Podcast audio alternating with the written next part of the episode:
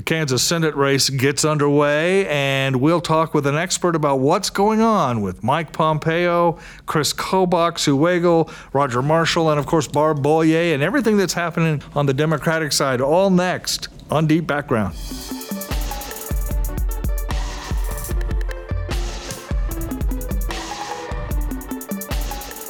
Greetings here on Deep Background for the 23rd of October, 2019. Dave Helling with the Stars editorial board is always my friend and colleague uh, Leah Becerra joining us for the discussion, and Jason Hancock from uh, Jefferson City and Columbia making a rare but important appearance here on the podcast. Jason, great to see you. Always a pleasure. Well, we want to talk a little bit about the Kansas side of the state line, actually, which is a bit a bit newsier politically than maybe Missouri uh, here in the last part of 2019. And that, of course, uh, involves the Senate race, which is uh, drawing some attention. I think just generally nationally, people still think it's a safe Republican seat, but it is open. Mm-hmm. And that doesn't happen very often anywhere, but certainly not in. In Kansas. So, give us your overview. We had um, t- two candidates on the Democratic side drop out in the last two weeks. Nancy Boyda and then uh, Barry Grissom. Uh, Kathleen Sebelius yesterday endorsing Barb Bollier, who got into the race. It seems as if the Democrats, who at one point, Jason, were thinking about just giving a pass to this race, at least are willing to invest some energy in it. Is that your view? No, I think that's fair. I think the Democrats are doing what the Republicans desperately want to do, which is they're solidifying behind a candidate right. in the hopes that they won't have an ugly primary. They can emerge from it unified and ready to march into fall. And um, the Republicans just can't seem to do that. Now, maybe the field will winnow a bit once people start seeing fundraising totals as we get a little bit closer. But uh, the Republican side is still looking like a scrum and everyone's just sort of either expecting that to play out into you know the primary season next year, or for something dramatic to happen, like a Mike Pompeo to kind of parachute into the race and clear the field. Yeah, we'll come back to that, but. Is Barb Bollier the candidate uh, uh, behind whom we can all unify as Democrats? I mean, why did she rise to the top when, say, Barry Grissom didn't, or or Nancy Boyda? Were they flawed? Was there you know, why this anointment? I think you have to look at the fact that she's former Republican. She uh, switched over to which would be a disqualifier Party. in a lot of Democratic right, right. primaries, but, but, it seems like that's, that's, the big selling point on this. I think for a lot of people because Kansas is considered a safe Republican seat. Um, depending on how the Republican primary turns out, maybe that's how it will play out. But having someone that has the that can appeal to moderates, those moderate Republicans who felt disaffected from the party during the Brownback era, they have someone now that they can look at in the Democratic primary field. The blessing of uh, Sebelius obviously is a big factor too. When when she weighed into the race, I think that pretty much stated like this is our candidate. And so it, it really has the sniff too, doesn't it, Jason, of an orchestrated effort. I mean, it, you know, Barry Grissom dropped out the day after. Mm-hmm she announced. Then you get the Sebelius endorsement. Uh, Boyda dropping out sometime. I mean, it seems as if the suggestion that Chuck Schumer was involved, that this was all coordinated. It didn't happen by accident. No, no. And I think you start to see the profile of a candidate shaping up. Like, what was successful in 2018? A more moderate, female candidate that can win in the Kansas City suburbs and, and not repel uh, Republican voters, the, the, the Governor Kelly, uh, you know, Sharice Davids, you know, that's sort of the candidate that Democrats across the country are looking for. But in Kansas specifically, in the hopes that they can sort of turn the tide in a seat that what's been like since the 30s since the Democrats won years. that seat. So. Now let's stay on the Democratic side for a minute, Leah. Had you ever heard of Barb Bollier before her name surfaced in this context? Do you think most people know who she is? Um, that's a hard question for me to answer because I'm living on the Missouri side. Right. So first, and I'm not from the area either. So I think that. But you'd heard of Chris Kobach, certainly. Absolutely. And Sue Wagle and yeah. Mike Pompeo. Those are all very, very familiar names. Yes. As far as name recognition is concerned, she is. Her name does not hold as much weight as one of those does. Right. And you don't see her. You know, she isn't out front of the Democratic parade in Kansas on issues. I mean, there's no sense that she is what Sebelius was, which was a statewide winner. someone who was easily recognized as the head of the party, Jason, you don't get any of that about Barb Bollier, do you? I mean, she's got work to do just to get to the starting line in a way. I think that's fair. And I, and I wonder how much of it is we just have to have the most electable person in place for if and when Chris Kobach is the nominee. Right. because that's when the race, that's when the starting pistol really fires. If, if he becomes the, the Republican standard bearer, then I think all bets are off, and you know the the natural dynamic of a Kansas Senate race is no longer in play. Right. I did talk to a Democrat who said exactly that. That we want to have someone there who's at least credible. If Kobach is the nominee, if if if it's another, if someone else wins the nomination, then I think the feeling is it's the the bar is just so high for a Democrat, particularly I must say on Senate seats, different from the governor's race. Mm-hmm. We kind of expect governors to do things and to be an administrator. Senators are bloviators basically, and that's why Republicans have done so well in some ways because they are not held to any sort of performance standard. It's just who's next up on the list. Yeah, and I mean the dynamic next year is still going to. I mean, we don't know what the dynamic's going to be because Donald Trump theoretically will be at the top of the ticket. Right. He right. will win Kansas. You know, going away. What sort of coattails will he have? you know, and how will the or how will the or anti or anti coattails right. and how will this impeachment drama play out? You know, if the Democrats, like you said, can rally behind someone that's not considered a lefty, that's not a Bernie or a, or a Elizabeth Warren Democrat, somebody who can appeal to moderates and have that person in place, everyone's in line, right. then at least they have a puncher's chance in that race. Right, because one of the things Bollier or whoever the Democratic nominee is will have to worry about is if Warren is at the top of the ticket or Bernie's at the top of the ticket, do you want Medicare for all? Do you endorse right. this? I mean, that's the obvious line of attack against a quote unquote moderate a Democrat. Um, Leah, do you get the sense that people are even focused on this race yet uh, in, in, ways that they might say when Claire McCaskill ran in uh, 2018 against Josh Hawley, you really got the vibe pretty early on. It was now she was an incumbent, a little different, but I get the sense that we're still some time away from people really focusing on this contest. Yeah, and if you look at the comment sections and our stories posted to the Stars Facebook page, you might agree with that just yeah, because there's really not a whole lot of um, back and forth in those areas. And you see a few shares on posts, so people are probably interested in it and they're trying to, you know, eat their vegetables and read those stories, right, right. but they're not. There's no really strong opinions that I've seen, at least. And that has to change too. I mean, that in some ways, if this is to be a competitive race, it'll have to be made a competitive race. It's not that out of the box as you might expect in other mm-hmm. states. Well, let's flip uh, Jason to the Republican side, which you, you suggest is a is a um, messy field mm-hmm. of candidates. Uh, I think we mentioned Chris Kobach, Sue Wagle, the president of the Senate. Uh, Roger Marshall, who's the big first congressman, is the favorite at this point. He's got a ton of money and relatively well known, has a House career, and, and is all in on the Senate race. David Lindstrom is also a Republican candidate. Uh, and those are sort of the four major ones. And then Pompeo, if he gets in or doesn't get in. And there are still rumors that other Republicans might be interested. Um, you, you, you suggest that there's you know there, there's no way to clear the field.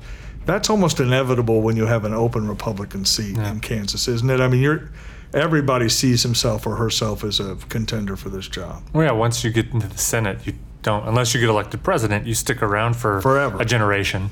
So you get a lot of politicians who are just sort of waiting in line and this is this is the music has stopped. There's a chair available. You either get it or you don't. So yeah i do think the scrum is inevitable. Yeah so talk about uh, the appeal of the field if you will. I, we always talk about chris kobach as one of the candidates uh, and he certainly has is extraordinarily well known and very conservative. But I was looking at Dave Lindstrom's uh, Facebook page the other day, and Lindstrom is generally considered the moderate. He was on the Johnson County Commission for a time, played football for the Chiefs. And he, well, okay, a moderate candidate in this field. And if you look at his Facebook page, it's just blasting out socialist this and and liberal, you know, left wing radical that. I mean, it. So you know, it's all a matter of degree, a little bit, isn't it, Jason? I mean, these Chris Kobach is very conservative, but so everyone else in this field. There is no moderate, really, is there? Yeah, and I think that's the primary politics at play, right? You know, you have to, you know, moderates are going to struggle in a in a primary. Now, one could conceive a, a situation where if you did have a very conservative field and there was just a moderate that could come in, but those people aren't aren't die hard primary voters. And so you're yeah, you're going to see the whole field probably play to the base, and especially with Kobach in there, because the the going fear is that he will show up with a block of loyal voters that will make him, you know, maybe right. not a majority, but enough votes to get him out of that primary. And right, and the and the calculus for most Republicans will be, well, look, if we're all very very conservative in this race, why not go with Kobach? He's the one we know, and He's the most conservative, and by the way, friends with the president in some way. Yeah. So I think the idea that we're all that well, Chris Kobach will never be the nominee is not the case. Right? I mean, name ID is huge. You know, that's millions of dollars. August spent. election. Yeah. yeah. People look at a ballot, and if they're low information voters, say, "Oh, Chris Kobach, I always liked him. He was the build the wall guy." Right. And check his name. You know, that's the that's the fear amongst the Republicans that I talk to, these sort of, you know, the quote unquote Republican insiders who are terrified of Kobach's nomination. And why are they terrified? Well, they look back at 2018. They see that once he was the nominee, Democrats, again, had a, a fighting chance to win that seat that should have been a more Republican friendly right. territory. And particularly, he uh, struggled in Johnson County. Yeah. Which and is where the Democrats are making all the inroads against mm-hmm. the Republicans across the country. Wealthy, well educated suburban areas are deserting the Republican Party and turning to the Democrat. I mean, the idea that Sharice Davids, mm-hmm. uh, who had no prior political experience, you know, lesbian, uh, a woman, a Native American, could prevail against a sitting congressman, Republican, tells you something about what's going on maybe in dis- in places like Johnson County. Yeah. It doesn't help also. I mean, Kobach's campaign, sort of the post-mortem on his gubernatorial campaign, that was that it was just chaos. That he's just not a guy that runs a well-oiled uh, campaign. And if it becomes competitive, you got to believe that the Democrats are going to go all in, if nothing else, to make the Republicans compete here too, right, because right. they're going to have seats Spend in other states. Right. So yeah, so there is a terror amongst a lot of Republicans that, and you had some that say it explicitly. Like this has been a strange time for me, kind of parachuting into this race, because while there's always sniping in a primary amongst candidates, there's always people who I've never seen the level of just open disdain amongst a lot of the Republican chattering class for a candidate who's not just some sort of fringe like perennial candidate. He's the former Secretary of State, right. statewide winner. Yeah, so it's interesting to see, and I don't know how that resolves itself if he is the nominee, because how do you walk back some of that stuff? Yeah, and you don't get any sense, do you, Lee? that Chris Kobach learned anything in 2018. He was over in Roeland Park the other day, Sanctuary City, and waving the you know the bloody shirt. I mean, he he is who he is. Right? I mean, at this point, if he did for some reason switch up the way that he was campaigning, it would look a little suspect. Right. So it would probably end up hurting him right. worse. But he's not raising money. I mean, that was another mm-hmm. problem in the governor's race. He thought his own, I, I guess, his force of personality mm-hmm. would be worth some money um, uh, disorganized as Jason suggests, and not really willing to take advice from anyone. I mean, in some ways, Jason, Chris Kobach's whole career has been pushing against whatever we think the Republican establishment is in yeah. in Kansas. Yeah, and it's that's his brand. It's a pretty powerful brand. I mean, that's how. Look at 2016 and the anti-establishment, anti, you know, government uh, vote came out strong in Missouri and Kansas. Yeah. So. Let's handicap the rest of the field. You've got Roger Marshall. Mm-hmm. Typically, this seat goes, you know, Pat Roberts was the first district congressman for a jillion years. Uh, he's got $2 million in the bank. He beat an incumbent in a primary, so mm-hmm. he's got some political skills at some point. Isn't he the favorite? One would think. And, and I think, you know, you, you, when you talk to folks who are really watching this race closely, what they'll say is look, when the fundraising comes to fruition, when you start seeing like what this campaign's going to look like, there's going to have to be some hard conversations that it can't remain a wide open field, that some people are going to have to be talked off the ledge in order to prevent, you know, as they see it, the disaster of a Kobach Right. nomination. Because the So- whole point for Kobach is the more people in the field, the better. Yeah. Because then you win with 20% instead of 30, which is kind of what happened in the Republican gubernatorial primary in 2018 when Jeff Colyer almost got him at the end. But the, the field was wide enough, with, by the way, some moderate folks that were in it, to peel off enough votes from from from uh, Colyer for Kobach to get the nomination. And a teenager. Yeah, more than one who actually got some votes, as I recall. In fact, several of them got votes. Um, so, okay, that's Roger Marshall. What about Susan Wagle? I mean, I don't, isn't she? Isn't the idea here that uh, uh, women candidates are being recruited like crazy by both parties, and that she might have some leg up because uh, she's a woman? I mean, nationally, that's been a that's been a story, and I don't see why it wouldn't be in Kansas's case.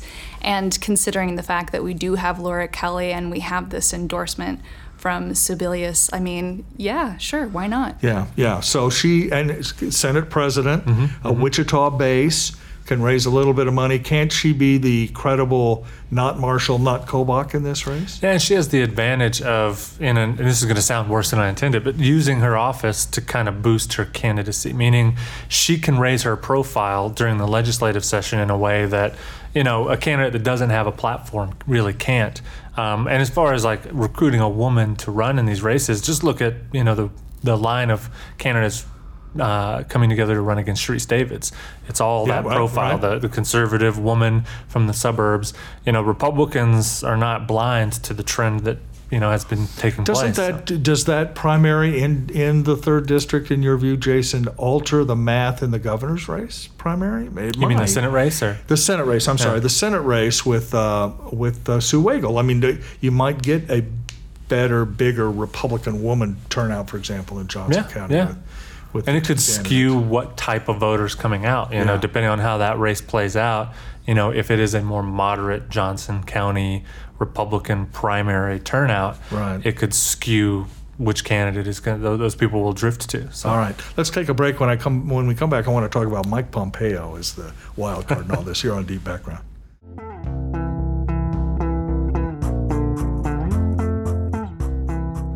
Hey there, it's Leah. Hope you're enjoying the podcast. If you like what you hear, help us support this podcast and the journalism that reporters at the Kansas City Star do every day by subscribing. There's an easy way for you to do it. Head to kansascity.com slash background. You'll even get a special discount just for being a Deep Background listener. Subscribing at that URL will get you three months of unlimited digital access for $1.99 total. You get access to kansascity.com, the e edition of the newspaper, mobile apps, and more for three whole months, and it only costs you $1.99. It's a pretty sweet deal. Plus, you'll be supporting journalism that makes a difference in Kansas City. So grab your computer or mobile device and go to kansascity.com slash background. And hey, thanks for listening.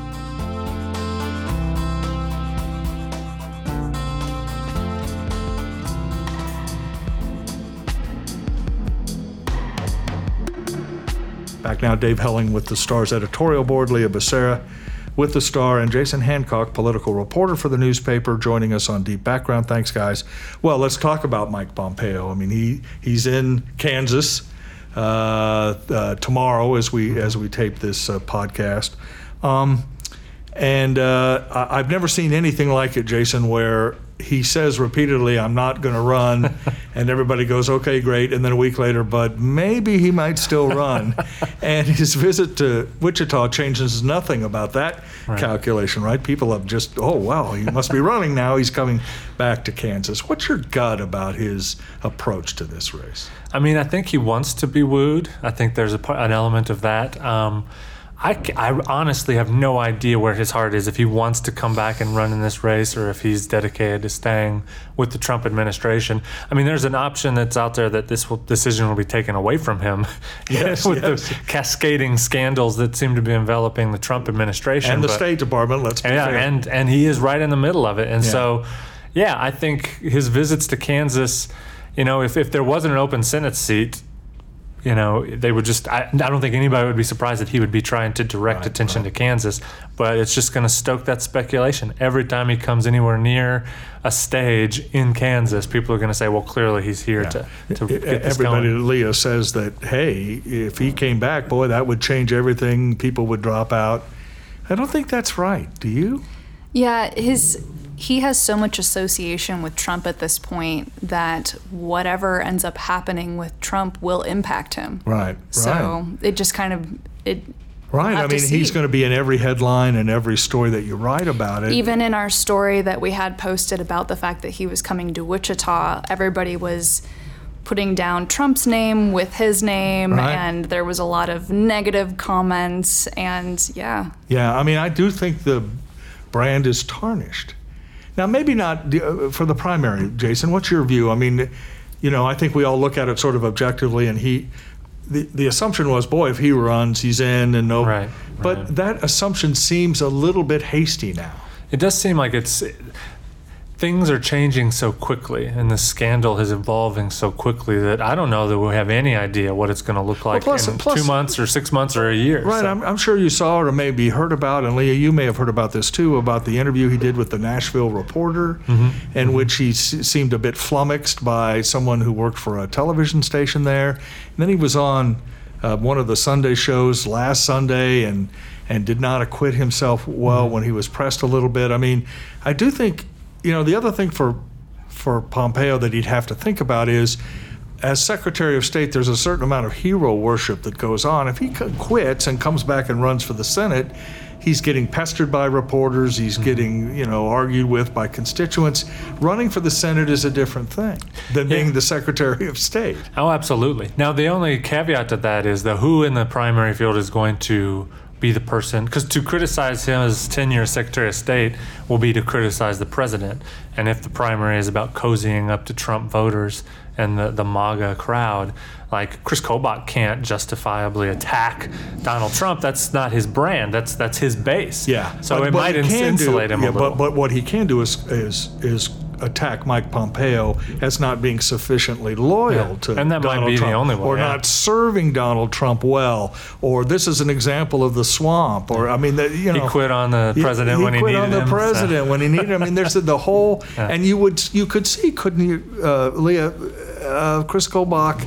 I mean, it's not like Chris Kobach says, "Well, maybe I ought to hold back a little bit when I campaign and not really go for what a perceived weakness of my opponent is." Absolutely not, because I think it's pretty obvious that if they were both in this race, they would be each other's number one competition. Right, you would think that, and then of course Roger Marshall on the outside. I mean, the the I, it goes without saying the dynamic would change overwhelmingly if Mike Pompeo decides to get in. And what the does Trump do at that stage? Does he endorse? Right, because he's already endorsed Kobach, has he? I don't know. He hasn't no, he endorsed endorsed Kobach, Kobach no. in the In governor's, the governor's race. race, yeah.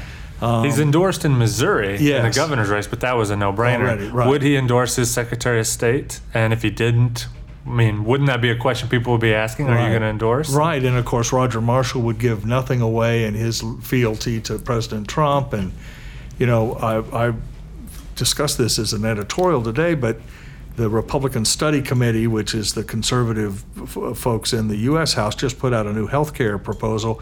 Roger Marshall is the chairman of that committee, so and it's very much sort of get rid of Obamacare and Medicare for all the socialists and all. So it's not like Roger Marshall is going to back away and say, "No, I'm not really a Trump guy." Uh, and Sue Wagle, for whatever reason, will, is all about socialism. So you know, it is a stampede to the right in a way, and, and Mike Pompeo would be one assumes part of that. Yeah. And if you look back, I mean, this is circling back to the idea of what does a woman candidate have advantage?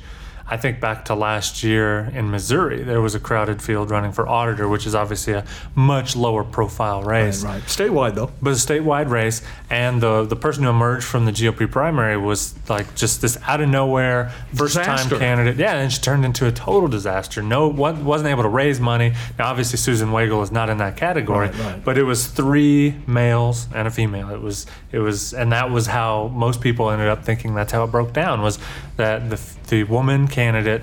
When people were just low information voters, there were people who just like, "Oh, vote for Yeah, the, woman," this and time. so yeah. so yeah. who knows? Like, why would she? I guess the point being, why would someone like Susan Michael drop out? in a dynamic, even if Pompeo jumped in, Yeah. unless there was just significant pressure to like, we have to get out of the way. Yeah.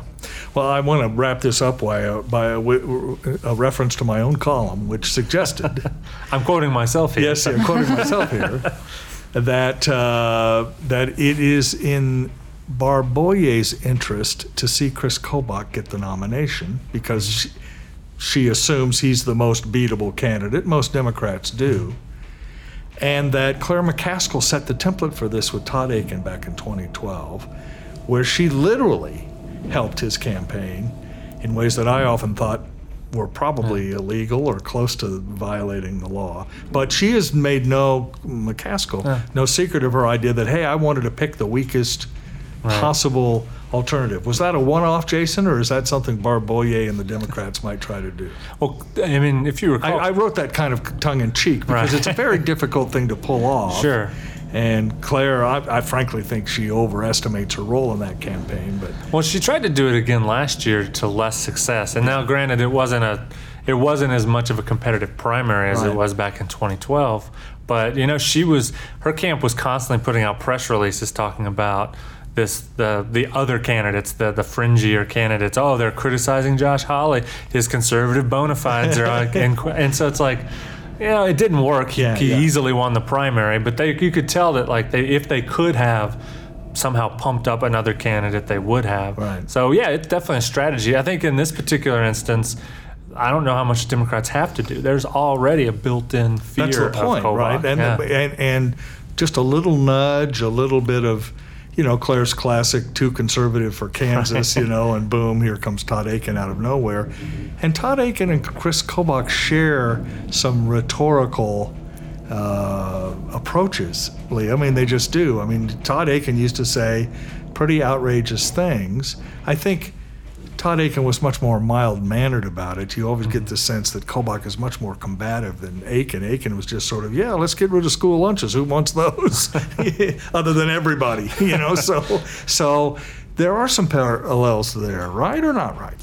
I mean, okay, I have to say that I was I was in college when that Right, election right. was happening, so I might not have been paying But you knew as all close about of attention yeah, but as when, you when legitimate rape happened, Mm-hmm. everybody in, the, in the nation knew about it. Exactly. So when it comes to the voters who aren't paying very, very close attention, those statements that really stand out, that really kind of get your blood pumping, those are the things that people will kind of remember. And I think at the end of the day, Kobach has a lot more of those types of statements and phrases and events that he Right. just stands out so much more in your mind than Todd Akin Yeah, maybe the- ever did. Yeah, I think that's true. And remember, Akin in that primary was facing John Brunner, who turned out to be a pretty flawed candidate, mm-hmm. no experience, and Sarah Steelman, who had a little bit of experience, but but uh, you know, Akin was a member of Congress and he had a lot of support in his district. So it's not an exact parallel. And I don't think people, when Akin made his comments, there was just a mad dash away from him by the National Party and even Missouri, like you know, the Yes, Missouri all Republican five leadership. senators tried to get him off the ballot, but you could see a mad dash away from Chris Kobach too, couldn't you? If he's the I nominee. think if he's the nominee, the question will be not whether there'll be a mad dash away from him, but whether people will just be like, well, okay, and it's and like they never invest in him to begin with. Yeah, If the yeah. national Republicans just say, well, we write off Kansas, let's go put money in North Carolina or Yeah, yeah, you know, you- you're wherever. right. We we were writing. Steve Kraske and I were writing that story like crazy with Todd Akin, and I think because it was so crazy, right after the statement, the attempt to get him out, that the unusualness of all five Republican senators, past and present from Missouri, signed a letter trying to get Akin out of the race.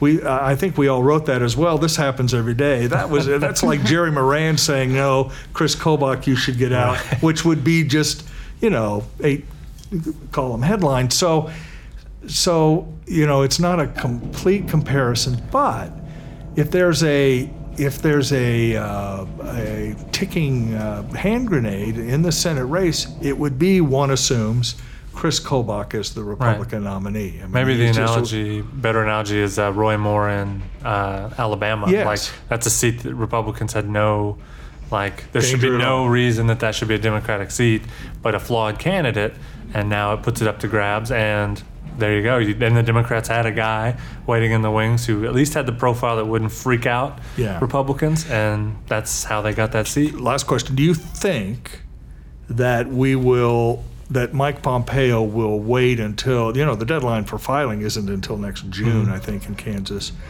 So the idea that he's in or out now is probably, mean, he, he can wait and see whether Kobach stock rises or falls or what his own situation is Right. before he makes that decision.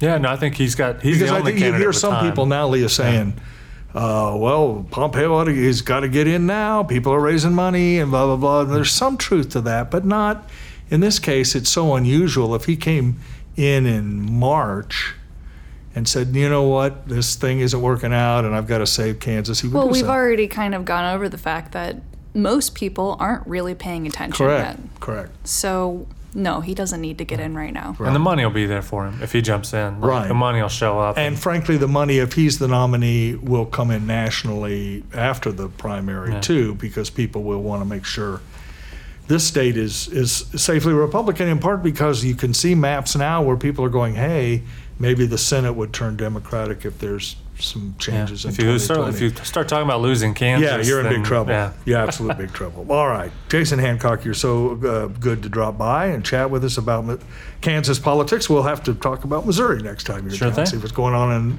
there.